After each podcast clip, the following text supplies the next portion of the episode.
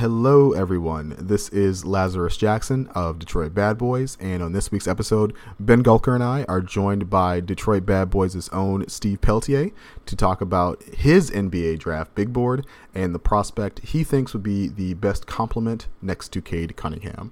We also talked about a couple of uh, other prospects inside the top 10 that aren't, I think, getting enough discussion. Uh, it was a really interesting conversation with Steve. I'm really glad we had it, and I think you guys will really enjoy it. As always, we appreciate your continued support of the podcast. The best way to do that is to share, subscribe, and leave comments. Please leave comments on the discussion post on Detroit Bad Boys. That's the best way for us to have the conversation that we want to have around the podcast. In order to do that, though, you have to follow DetroitBadBoys.com, which you should be doing because it's the best place on the internet for Pistons news and analysis this offseason. With all that said, it's time to go to work.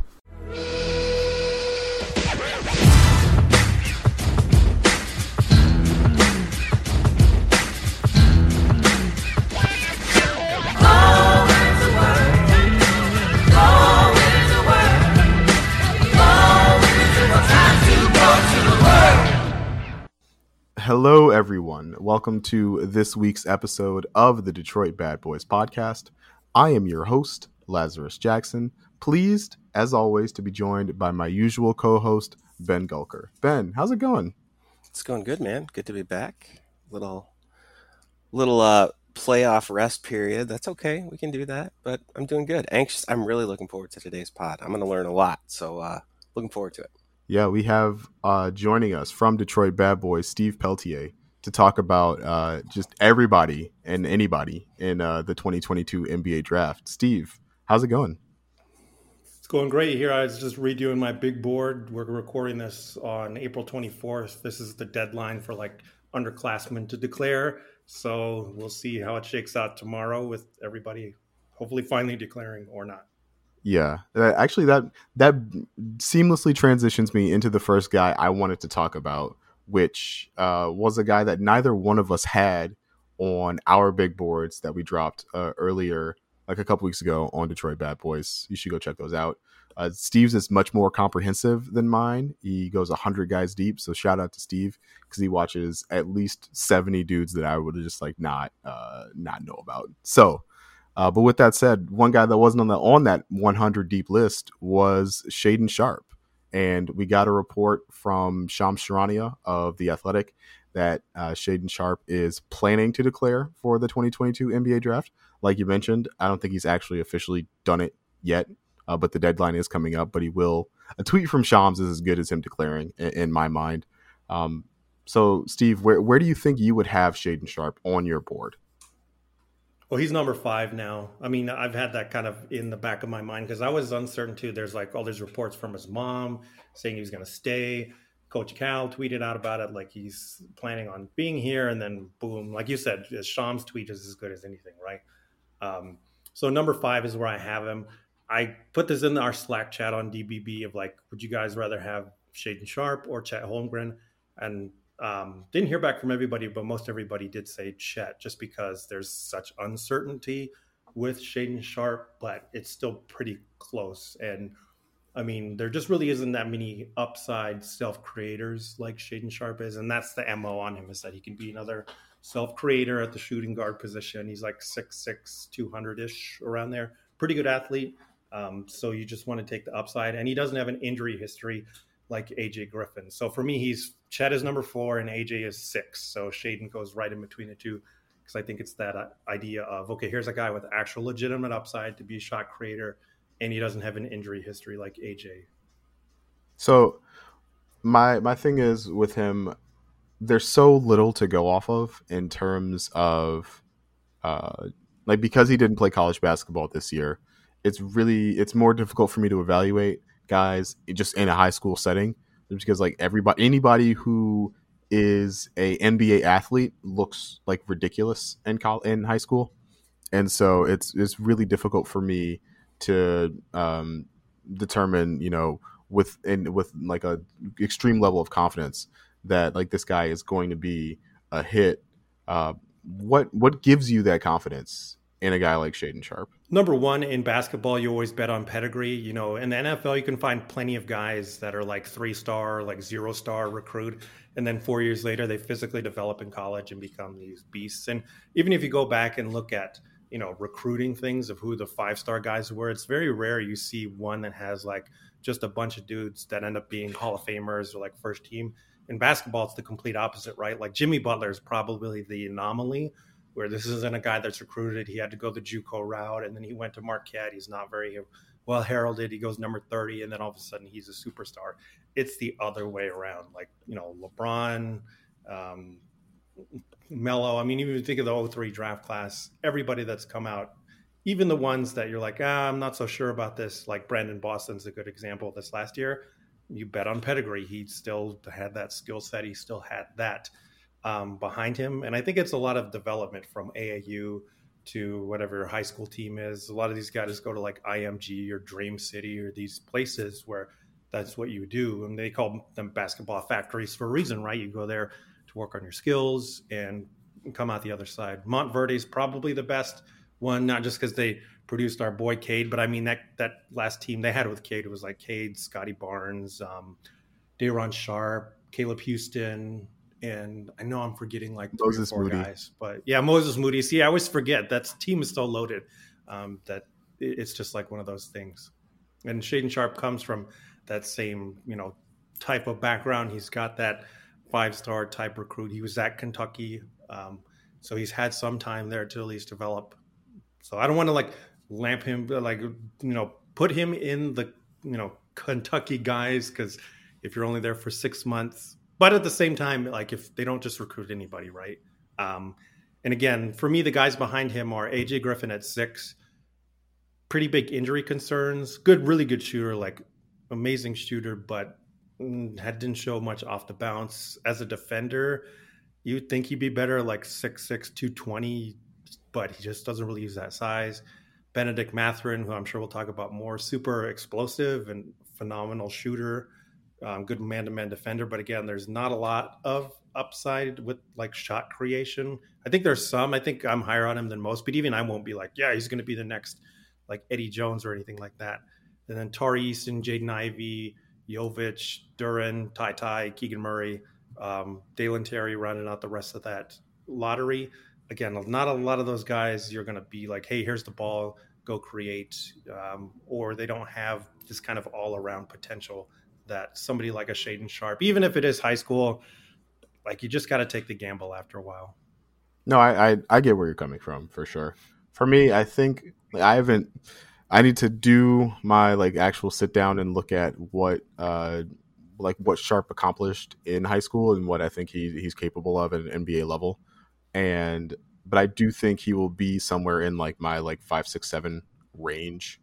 Um, it's going to be difficult for me to put him like he's going to be in the same tier for me as like Benedict Mathurin. It was a guy who's a lot more proven, a little bit older, but uh, like you like you mentioned, doesn't have the shot creator upside, but is but is more proven, right? Like I I, I have more I have a much better idea of like what Benedict Mathurin is going to be as a product in the NBA. Um, so yeah, I I'm with you there, but it is I, I'm glad his name is in the draft. Like that just offers uh, even more uh, potential for the Pistons to get a really solid player wherever they end up drafting. And obviously, like we're we're talking in advance of the lottery, we don't know exactly where the Pistons are going to be. Um, yeah, but uh, yeah, and I think for the yeah, Pistons, but, sorry to cut you off there. For the Pistons in general, like the development here with Coach Casey and the staff is just so strong, and with Cade like already coming in and establishing leadership, and Saddiq, and everybody's just kind of bought in. I find whoever they pick, like I'd be hard pressed to see them not working out in some way, just because you know they'd come in and, and be embraced um, by the culture of what's already here you know? Yeah. I got i got a little pushback for saying this on twitter and i wanted to ask you about it steve. Do you think Shaedon sharpe would start the year like with the Pistons proper, or do you think even if he was drafted to like four or five, do you think he'd start the year with the Cruise after not, you know, playing any organized basketball or any, you know, high level organized basketball in the last uh, like six months? If you're a lottery pick, you probably have to start even coming off the bench in the NBA. I can't think of a lottery pick recently. Maybe uh, Ziaire Williams. Um, I didn't follow him too much, but I know he had some game action But I, if you're a lottery pick, normally like you're there to play in actual NBA minutes. So that'd just be my thing. If he was picked outside the lottery, maybe. But all these lottery guys, GMs, ownership, coaches, they want them to play right away. That's part of the reason of being in the lottery, I think. No, that, that's fair. That's fair. Uh, so Ben, now I'm going to bring you in and say, like, just philosophically, do you have a problem with drafting a guy in like the top ten and then sending him down to the G League immediately if you don't think he's ready? Ooh. That would be. I mean, I don't have a problem with with it philosophically if that's what he needs for his development. But uh, my, I think my hesitation would be one step back. Like I would be super cautious to even draft that guy in the first place. I mean, in my opinion, it, it seems to me like the Pistons are done tanking. Right? Like they've got a bunch of money this summer. They've got a, a high lottery pick now, potential rumors about trading in for another one, that Portland rumor that you've discussed at length, Laz. I mean, maybe if maybe if they do end up with two lottery picks, you you're more willing to take a chance on a guy like that. But yikes! I mean, the thought of drafting a lottery pick and sending him to the G League just feels like I don't know, feels like the wrong time. I mean, the, do the Pistons have that luxury? I don't know. I feel like they really need to to hit this lottery pick to make the rebuild worth it to to some degree. So I, man, that would make me extremely nervous. Yeah, not not not keeping him in the G League the entire year, but Oh, just sure, yeah, yeah. yeah, just getting him started in the G League just because you know the the jump from high school to the NBA is so large that I would really like to just cut down on the the, gap in between like organized basketball play and just like give that guy like a stepping stone into the NBA.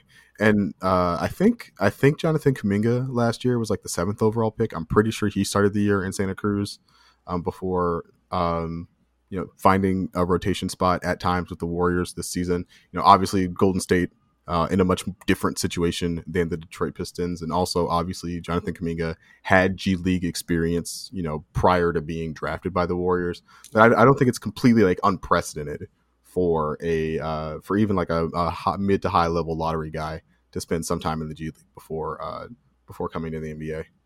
But uh, but yeah, no, I mean the the next guy I wanted to ask you about, Steve, was Johnny Davis, and that's because you have Johnny Davis third on your board. I didn't rank Johnny Davis in my top ten. I think I would have him like eleventh or twelfth or somewhere in there right now. But uh, what what you mentioned about the Pistons really needing a shot creator um, to have Johnny Davis at three, you must like really, really believe in his shot creation. Like I don't, I don't buy it like that. So you pitch me, pitch me on Johnny Davis as a as a being worthy of a top five pick.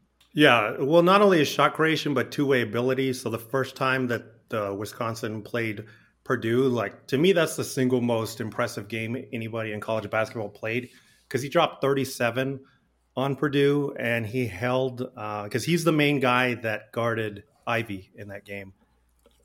And let me give you some numbers here because I think he held him to like 15. And like he played with him. It's pretty impressive. It was uh, January 3rd, 2022. Let's see. Uh, Jaden Ivey had 14 points. He was one of t- one of four from two point range, two of five from three point, and he was six of eight from the free throw line. So he still got to the free throw line. Three assists, two turnovers effectively they just turned him into a jump shooter and i think that game kind of made people figure that out of like we're going to limit this guy in transition and we're going to make him shoot threes and if he didn't hit those two threes i mean we're talking single digit points there right yeah so that i think is another thing too is that johnny davis not only was wisconsin's whole offense but he was always the guy that took the most difficult defensive assignment on the other end. That's really rare to find a player that not only can do that, but is willing to do that and like has the focus to consistently do it every single time. Uh, Johnny Davis too, like his this, the the part that sucks is like his passing numbers aren't fantastic. That's the main thing to me that um, is going to be where like people are going to start. He had 66 assists versus 71 turnovers, and he had 32.5% usage. Um, so that's normally like you know, a red flag, and it's definitely something he has to come over. But this is a guy that took 130 more shots than Wisconsin's second leading scorer, um, who's Brad Davison. And like, can you guys even name another guy that was on Wisconsin's team? I mean, I know I know his brother, Johnny Davis's brother, is on the team, but like I only know that because I know Johnny Davis is on that team. So I get your point though. Like he he was that entire Wisconsin offense. Yeah, and the only other guy that was like that this year is Paolo. Like, and Paolo's another one where people are going to immediately start with criticizing his three point shot. Well, the reason he didn't take many threes is because everybody else took threes, and Paolo's job was to like get them open, right? Johnny Davis is the same way. It's like, well, he did miss some passes, but the reason he didn't pass the ball a lot is because nobody else is scoring on that team. It, the mandate is him first and foremost. He's also really, really good in certain spots of the floor that I don't think get enough love. He took 99 shots at the rim and he shot 71.7%. That's really good for a guard.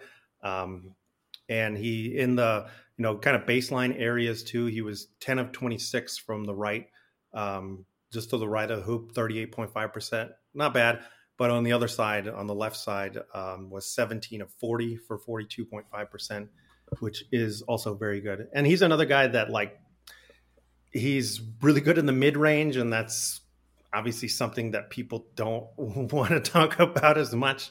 But like his mid range um, two percent uh, field goal percentage was thirty five point six, which is pretty good. Um, and again, this is late in the shot clock,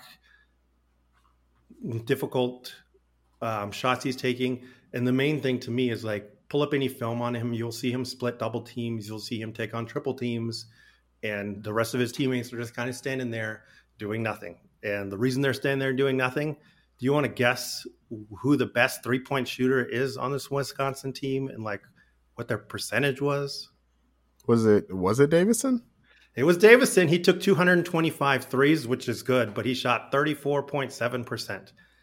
That's the highest percentage out of anybody that took mm-hmm. more than 33s. Like nobody on this team could hit a three point shot. The only guy that hit above 34 point, well, technically 34.8, excuse me, was Chucky Hepburn with 112 threes. But again, nobody's hitting 35%.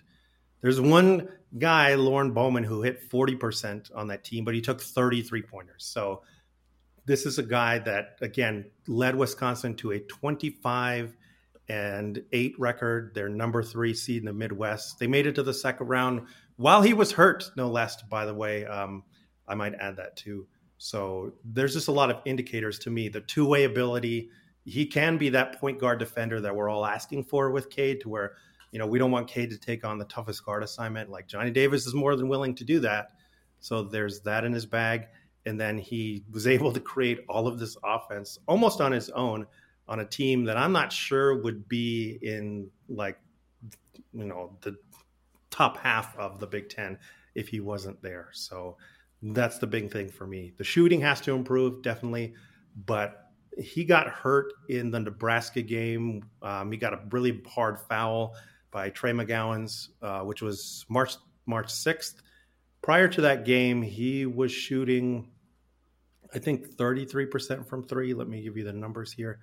Yeah, thirty two point seven. Again, not fantastic, but still positive indicator. And after that game, he went into the tank um, with that injury. He took a really bad elbow to the face. Came back against your Sparties in the Big Ten tournament, which they ended up losing. He shot three of 19.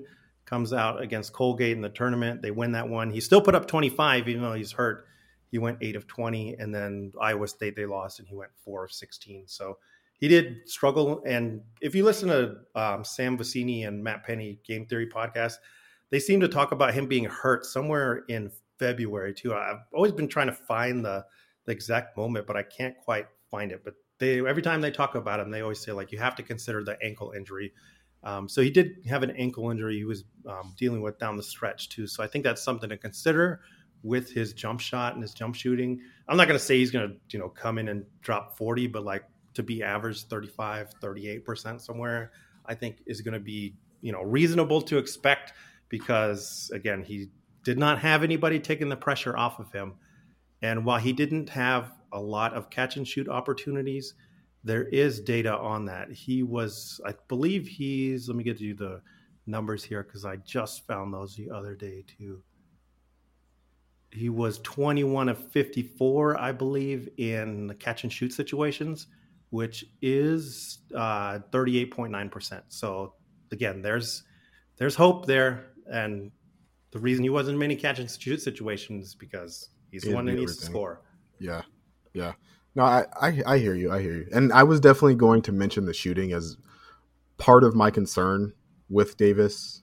Um, in, like in my mind, if you're going to be this like really amazing on ball creator for a college team, like one of the easy one of the ways you can make that easy on yourself is being able to stretch a defense by like making off the dribble threes. And that was something i really just like didn't see enough of from johnny davis.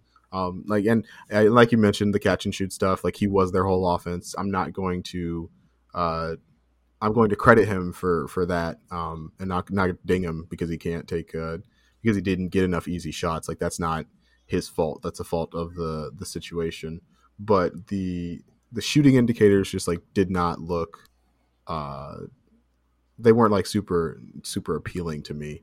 Like i i like davis. I, that's not true. I don't really like davis. Um i think i think he ends up i think he ends up like a a like bench scoring type. And like i would be i would be okay with that if we get like a second lottery pick like like we're talking about. But you know in a draft where we're hoping for a top three pick, to me, it's just like even even you like you mentioned he outplayed Jaden Ivey in their matchup, and like I'm not a, a huge huge fan of Jaden Ivey either, but uh, and Jaden Ivey like also has his shooting struggles, um, but at least like there was a stretch of games where Jaden Ivey like was really effective as a shooter, uh, and like so we have that to like to go on. Um, and we never really got that stretch from Johnny Davis. He reminds me a lot of like just like a worse version of Jalen Suggs. And I know that's probably just because like they're both like six five light skinned shot creator type dudes. And it's like I'm probably doing that uh, subconsciously. But like even even Jalen Suggs, right, had that like seven three game against Iowa where people could point to and say like, oh hey, like if you know like he can shoot, like he made seven threes in a game, like that that is really impressive. Like Johnny Davis never had the like you know the game where he made five threes, right? Like uh, against like Rutgers or somebody, right? Like it, we just never saw him uh, make the game easy on himself in that way, and so it's, it's, like it's tough for me to project that when he like never even uh, really like attempted to put it on film. And so yeah, I think part of it is just he's mandated and he's wired to be in attack mode. Like he made it. The other part of it is he made it to the line. He made 196 yeah, trips. He did. He, and he was really good at getting the line yep. for sure. So I think that's part of the reason why I like him most. And uh, while yes, I want Kane to have the ball, I also would like another player to attack the way that Johnny Davis does because it's really been Jerami Grant, right, that has been able to consistently get to the free throw line Saddiq went up and down, but again, I don't think that's his forte long term. And I'm, mm-hmm. you know, me, I'm the biggest Saddiq guy. I had him number two in that draft coming out. So Cade will get there, but I think if they had another guy to consistently put pressure on the rim and to free up Cade for more three point opportunities and stuff like that, then you know, all for it. Now, a lot of these guys in this draft, that's what I like. Because like if you can find somebody that's always in attack mode like that that's something you can't teach. It's it's hard to get somebody to be wired to like just go to the rim, not be afraid of contact, and to be able to handle it the way Davis does. If there's uh, one thing I can point out for like people that are interested, um, the Box and One YouTube channel put out by Adam Spinella, Coach Spins. Great, great did, YouTube channel. Great call out. Yeah, absolutely. So he did a really good breakdown of Johnny Davis, who I think he always does this like keep it real of like giving the actual flashes versus things that need to work on. And if they're bad, he'll just come out and say it's bad. But if they're things that just need to be worked on, then they can do it. And I think he does the best job of showing Johnny Davis's physicality and being able to use his broad shoulders, both on the offensive and defensive end, that make a big difference to me. And especially the shot creating ability is what puts him just ahead of somebody like Chet. Yeah. Let's let's actually let's talk about Chet. You you had Chet four, I had Chet one. That's not that's not that big a gap if we're being honest with like where we are uh, in this draft class. Um, but you you said your concerns around Chet were basically that you don't know if he can function like as a hub of the offense uh, for for a team and like and if you're drafting a guy that high, like he should be able to be like a 20 point per game guy, and you don't know if Chet is that.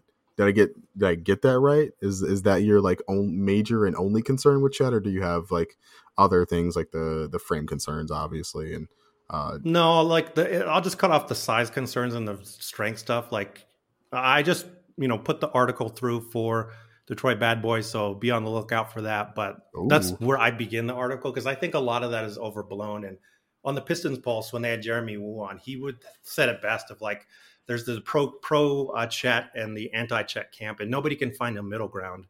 And a lot of the anti Chet camp is just like, look at how skinny he is, and it's like he faced Jalen Duren, Mark Williams, and Paolo, Jaylin Williams, from Arkansas, Jaime Jaquez, and Cody Riley at UCLA, Trey Mitchell of Texas. These are all guys that are like at least 240, 220, known for being physical. There's not a single instance of him being played off the court. So, like, that just needs to be thrown out there. He always understands how to use his length. He's one of the best prospects I've ever seen at like just understanding how lanky he is and consistently using that against anybody and everybody. And that makes a huge difference on defense. So I don't have any of those type of concerns. Number one. The the main thing is on the offensive side, I think he's like unicorn, right? Is the term everybody's been throwing out for him, mm-hmm. mainly because of shooting. But I think that the shooting isn't as good as people have made it out to be. From January 8th until February 10th, nine games, he was 20 of 34 from deep, which is 58.8%. Fantastic. It's nine games, though. The other 23 games he played, he was 21 of 71 from deep, which is 29.6%. I'm not saying he can't shoot. Again, going back to the box and one, they, he does another great um, breakdown of that. He says streaky shooter. I think that is right too.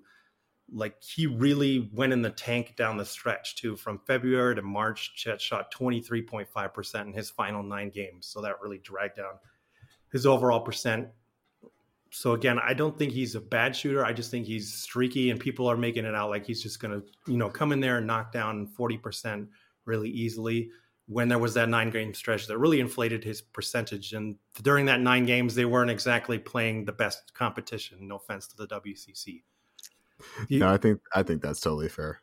Yeah, the other parts about it too is like people make these dribble saying he's got this dribble game. Like I can tell you all of his moves. When he runs in transition, he's going to go behind the back, right to left, that he's going to cross you over and then try and dunk it. When he's in the half court, he's going to drive right, he's going to spin left, and then try and finish over people. Like everybody figured that out by the end of the year. He has a super high dribble. Guards ended up undercutting it um, and being able to figure it out. And bigs ended up being like, oh, I'm just going to stand back off of him and not let him contact me to get out of that spin. On uh, he had very few pick and pop situations too. Is the other thing because I know Sean Corp, shout out our editor Sean was saying he liked him in pick and pop situations. He only had 13 of those possessions all all season, and he was one of 13 on those. So it is a small sample size, but you would like to have him hit more than half of those, right? Yeah. Um, it's just not that great. And again, in the box and one breakdown, he shows very well like how mechanical he is when somebody closes out pretty hard on his three point shot. He doesn't have a sidestep. He doesn't really attack that well once somebody closes out super hard. That's going to be really difficult to really project. He only took 12 dribble jumpers all season two, and he made four of them. Again, super small sample size, but you would like to have had it more, uh, you know, at a higher percentage. Yeah, I, I definitely like people, you know, in high school people said like, "Oh, he's the next Kevin Durant" and stuff, and I like that is definitely not the case, right? Like he's definitely not going to be a, a guy who takes a bunch of dribble or, or takes a bunch of shots from the mid range off the dribble, and that's how he gets the the bulk of his offense. Like that is just like that's not who he is. Um, and you you're talking about the the box and one um recap of, of what Chet was uh, able to accomplish this season. Something that that really illustrated to me was how many of Chet's threes were like trail threes in transition. Like I I definitely think that's like that's a useful skill to have, but you can't like build an offense out of trail threes and like semi transition, right? Like that you you won't you can't like base the fact that you have an offense on like getting like, you know, four or five of those uh, a game, right? and so I I you brought up the pick and pop numbers. It's like you would have liked to seen more opportunities for him to get uh, a rhythm and pick and pop. And like when you when I watched his pick and pop stuff, it was always his feet, right? His feet were always um and his feet weren't quite set uh in the way that uh you'd you'd like him you'd like them to be. Um but yeah, same... I agree. His footwork is kind of off in a lot of three point stuff. But again, I don't think that's a super hard fix. Some guys yeah. figure it out, some guys don't. But yeah, it's better than being like, oh, his whole form is terrible. Right. And I don't know. I I just I think he ends up even as like I'm watching the Milwaukee Bucks play the Bulls like right now. It's like even as you think about it, like Brook Lopez, he had like two years where he shot, you know, forty percent from three, um, and even now is like a thirty four percent from three guy.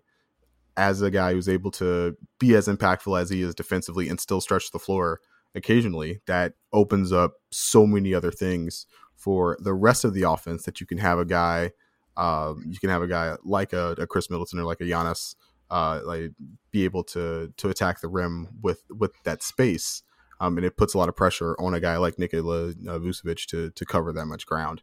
Um, like obviously the Pistons don't have Giannis or Khris Middleton, um, but Cade but Cade comes pretty close, and I would like the ability to open things up for Cade inside and not sacrifice anything defensively. And and that's the thing that I, I like is just really impressive to me with Chet is is his defense, right? Like you you mentioned yeah, him, yeah. him knowing how to use uh, his length, um, and a lot of it, what really impressed me when I was watching him was just his timing, right? For for a guy that that tall and that long, uh, to have the the timing necessary to affect like shots on the perimeter, um, not knowing like you know knowing what he's capable of closing out on guys is just is just really impressive to me. He really stood out defensively, and so that's that's a huge part of the reason why I'm uh, I'm so in on Chet. But I do I'm so glad you brought up the numbers about the shooting though, because I do think like though like if if I had to point to anything that like made me concerned with Chet like long term, it would it would be that. Chet is a much less interesting prospect if he's like a 31, 32% shooter from three for his career, if he as yeah. opposed to like a 36, 37% guy. Yeah, but if I'm being honest, like the main thing with me is screens. Like he's, he's listed at seven foot, 195 Gonzaga didn't use him too much as a screener. There's film on it, but what's there is inconsistent at best. Um, it's hard to be a screener when you're that skinny, right? And if he's not going to be able to get separation, especially for this team where Cade Cunningham's leading the way, Saddiq's still there, uh, Killian's probably still in the mix for something, right? These are not guys that you're going to break you down off the dribble too often. They like to operate out of pick and roll they operate best out of pick and roll. If Chet can't be in that kind of a system, then quite frankly, I don't want him, you know, because that's going to be the biggest thing. I do think, however, he fits perfectly with Beef Stew on the defensive end because Beef Stew isn't a rim protector, right?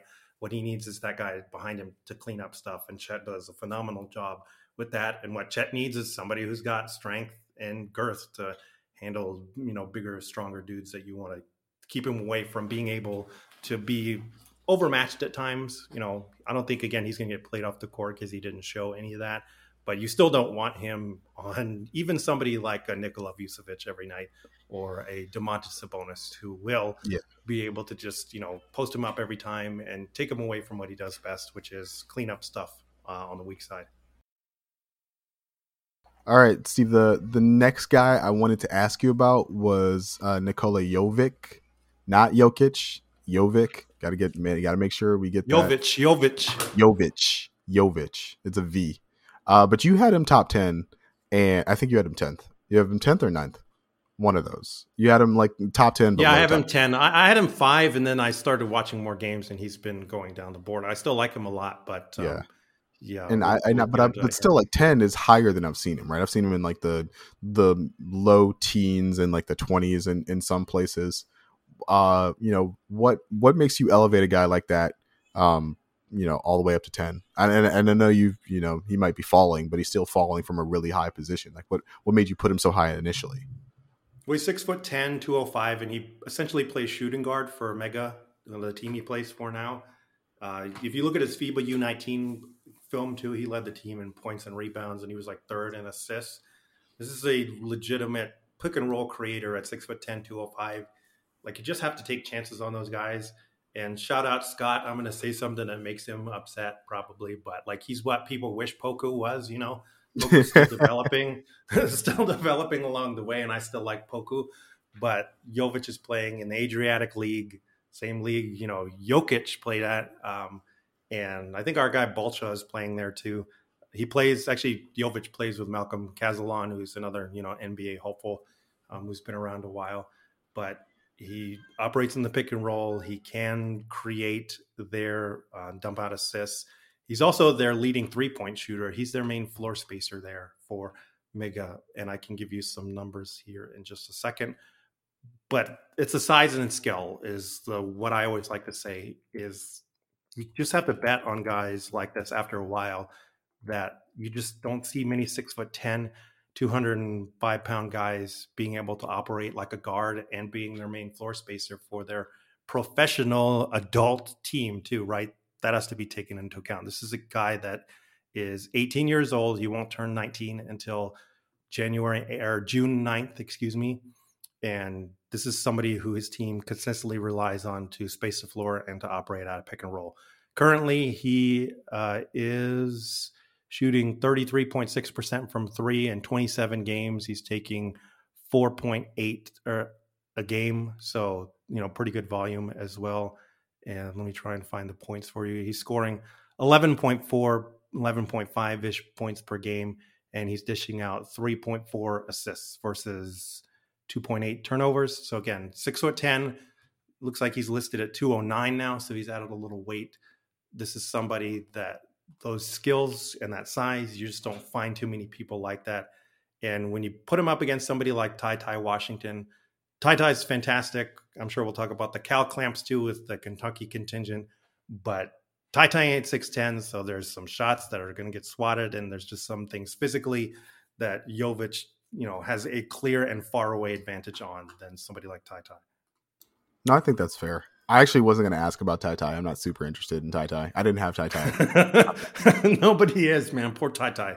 I mean, it's it's not his fault, but uh, that this is like a very guard like class, and that he still couldn't make a big impact in it. In it is not a uh, not a great sign for his future prospects. Absolutely. Well, just quickly on Ty Ty, like when these Kentucky guards stop working out in the NBA, I will stop ranking them highly. That's all I have to say. Like, there's just too much of a track record of of these guys where we're like, eh, I don't know if Maxey's going to be good. Uh, Quickley's kind of whatever.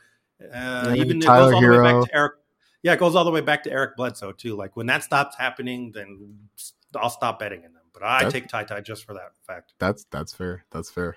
Uh, so there was one guy you brought up in Slack like before, like a couple hours before we were slated to talk, and I had no idea who this guy is. So I'm just going to ask you like, who is Leonard Miller and why do I care that he declared for the 2022 NBA draft? So Leonard Miller is a forward. He was measured at Hoop Summit, according to our guy Scott, uh, who found the shout out Scott uh, FL on DBB, uh, who's measured. Leonard Miller is measured in at six foot nine and three quarter inch barefoot. So he's a tall wing, seven foot two wingspan. Somebody who has been recruited by Kentucky, uh, Arizona, and a lot of other places. Wasn't sure what he was going to do, but then he decided he's going to declare for the draft and maintain his eligibility as well. So I don't know how to do with him yet, but the reason we should be interested is just what I talked about with Jovic. This is a guy that is six foot ten ish range and is an actual shot creator and somebody who looks like they have the ball handling and the ability to create off the dribble. So in a draft where we don't have many people outside of top 20 that we feel confident about. Like this is somebody that might end up in the lottery just based off of his size and skill. Like no, I I, I totally think that's fair. I these six ten uh, wing types are always definitely intriguing, but I'm always like, is this guy the next Isaiah Todd? And like Isaiah Todd is a guy I liked when he played for the Ignite, right? But he, I think he was drafted in the 30s, and like played like okay, not great, but okay for the Go Go in DC. And it's just like maybe he's a guy, maybe he's not.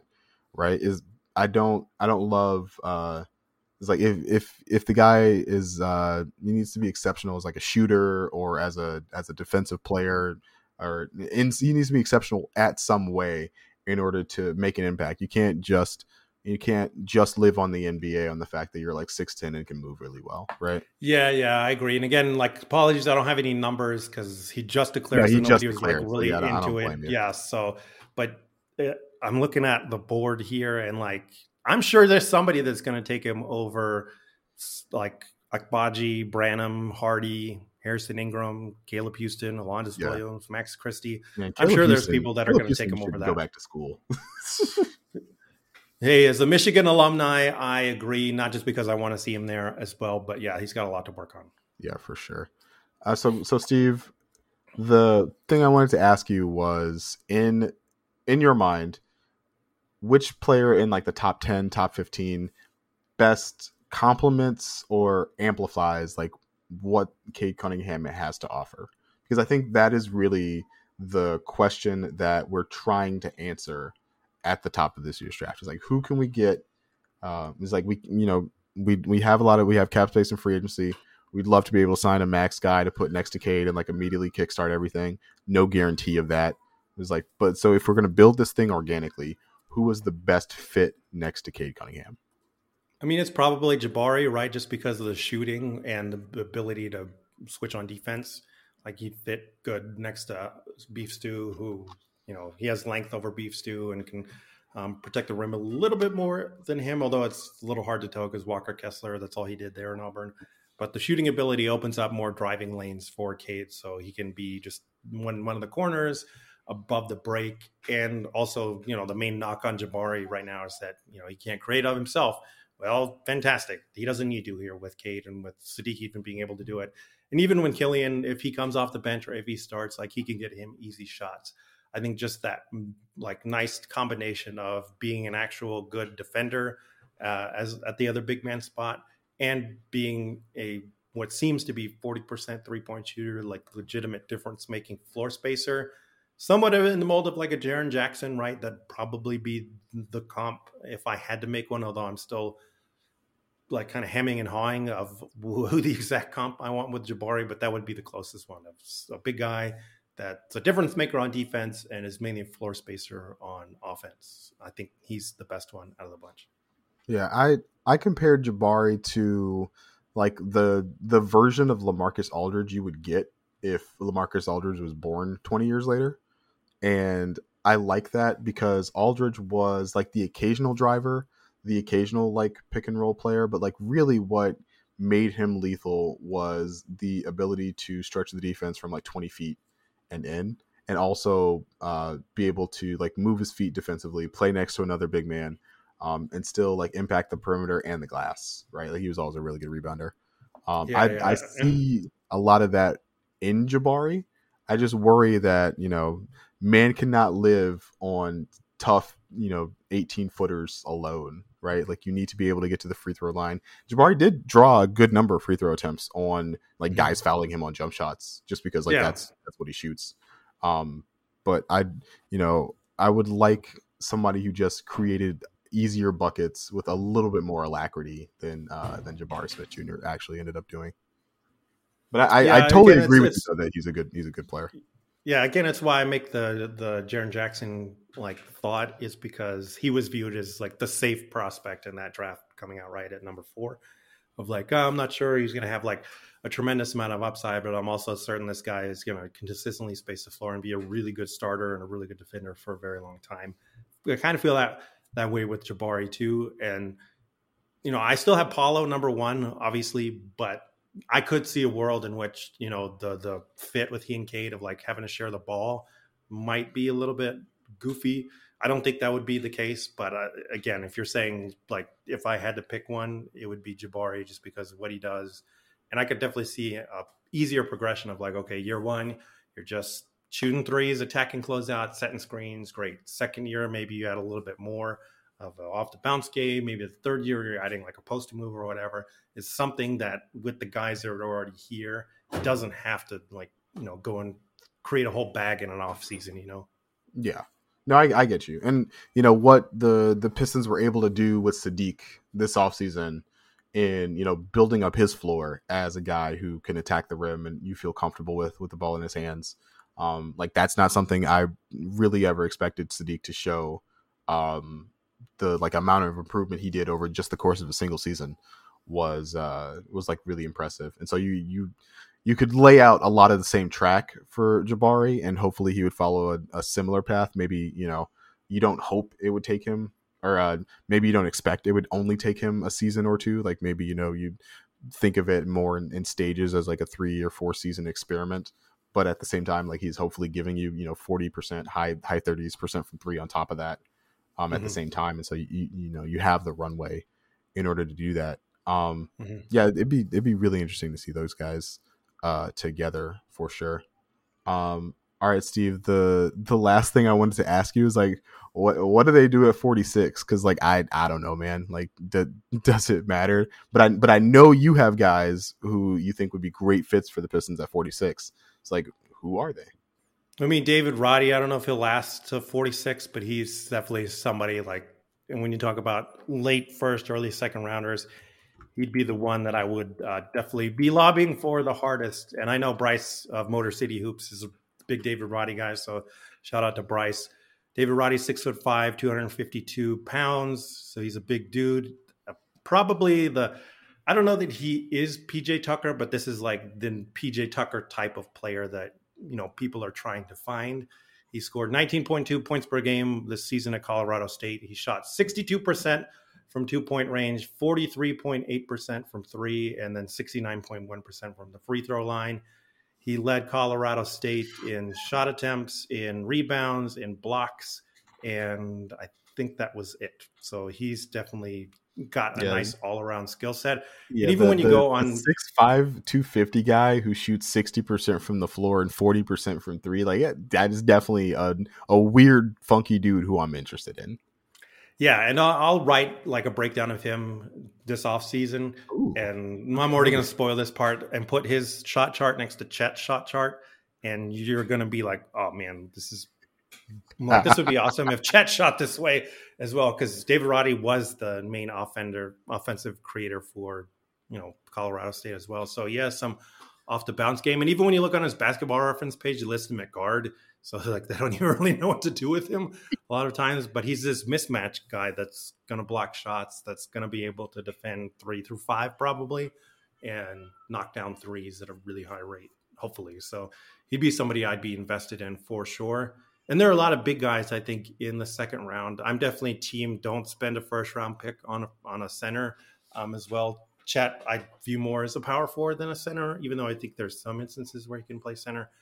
But there are a bunch of guys in the second round that I think are really worth looking into. Isaiah Mobley, um, Evan Mobley's brother, coming out of USC. He's a really good passer, pretty good shooter as well. Uh, Pete Nance, Larry Nance Jr.'s brother, Larry Nance's other son, who played at Northwestern. Uh, being a Sparty fan, I don't know if you saw him a bit. I remember watching him against Michigan in a couple ways. A good shooter, really good like DHO guy uh, as well. Koloko, Christian Koloko, my guy here at Arizona. Uh, I don't know if he'll last to the second round, but he's another guy that I would be interested in. Seven foot one, 225. Ismail Kamagate and him kind of are similar, and Kamagate is another guy I would be, you know, really interested in. He's like 6'11, 220. Both guys are super energetic, super fluid. Like they don't move like big men. They are really move well. And Kamagate just has this nonstop motor that is infectious. He'd be somebody that I would definitely also be interested in as well. And Ibou Badji, Ibou Badji's still out there. Shout out to my guy Rafael Barlowe of NBA Big Board. He's been on the Ibou Badji train for a long time because he's seven foot two, something like two thirty or whatever. Incredibly athletic for for a big guy. He just does things that you would be like, uh. And I'm sure if you showed Cade some film, he'd be like, yeah, give me that guy because I need that kind of a lob threat for yeah. sure. Yeah. Ben, welcome back to the podcast. I'm Hi, still here. Uh, is there is there anybody on uh, like on Michigan that you think would be interesting for the Pistons with that second round pick? Oh.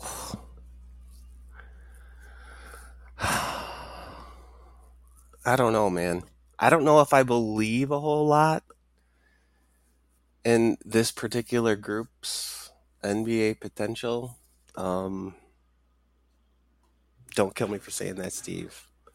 Oh, it's all good. No, I'm the same way. Keep it real. I mean, I think there's a reason why Juwan Howard got frustrated there in the season. Yeah, I don't know, man. I, I'm not Coach sure. I I like what they did with Livers, you know, last year. I don't I don't know if lightning strikes twice though. To be perfectly honest. No, I think that's fair. I I was wondering if you were going to say Brooks. Um, Brooks would be a nice like Saben Lee replacement if you really felt like you needed to replace Saben Lee. But uh, yeah, I I, suspect I that love Eli too, and.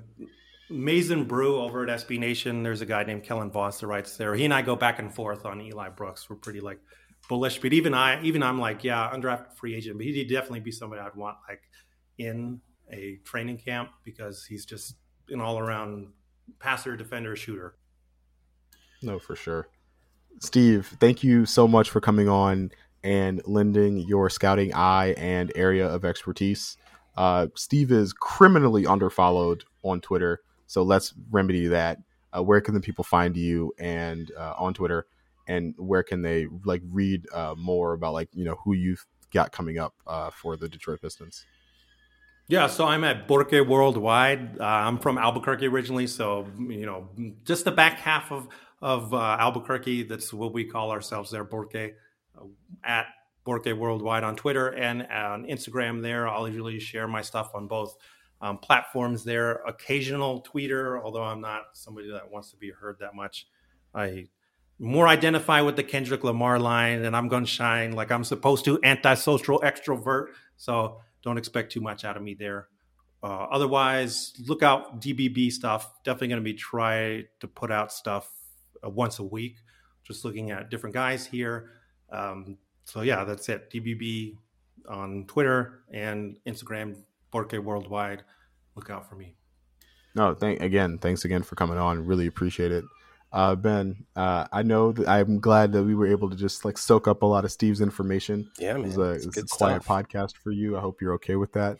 Uh, let the people know where they can find you and what uh, where they can find what you're going to work on for uh, for us this off season. Yeah, I'm, I'm really glad today, Steve, that you were able to come on and and share all of this. This is awesome stuff. Uh, Yeah, I'm gonna have to be back because I want to quiz you guys on stuff too, for sure. Oh well, I'll, in that spirit, then I'll just say I think you're wrong about Chet. So we'll just we'll leave it there for now. Yeah, yeah, I'm ready to fight anybody on that. It's all good. I think a lot of his weaknesses can be coached up. It's my only concern is the body, but we've I've talked about that on here before. At BR Gulker Yeah, on yeah. Twitter. Uh, you know, I, I'm I'm looking forward to the lottery. We're not too far away from it, right? And after we know how all of those uh, lottery balls shake out, we'll have some more concrete conversations about uh, who the pick ought to be. So that'll be fun. No, I agree 100%. I can't I can't wait for the lottery to start. Um, and of course, you can follow me on Twitter at Last Chance. That's at L A Z C H A N C E. Thank you for listening to this week's episode of the Detroit Bad Boys podcast. And we will talk to you all sometime in the future, maybe after the lottery when we know more about like where the Pistons are actually going to draft. All right, this was fun. Talk to you guys later. Bye bye.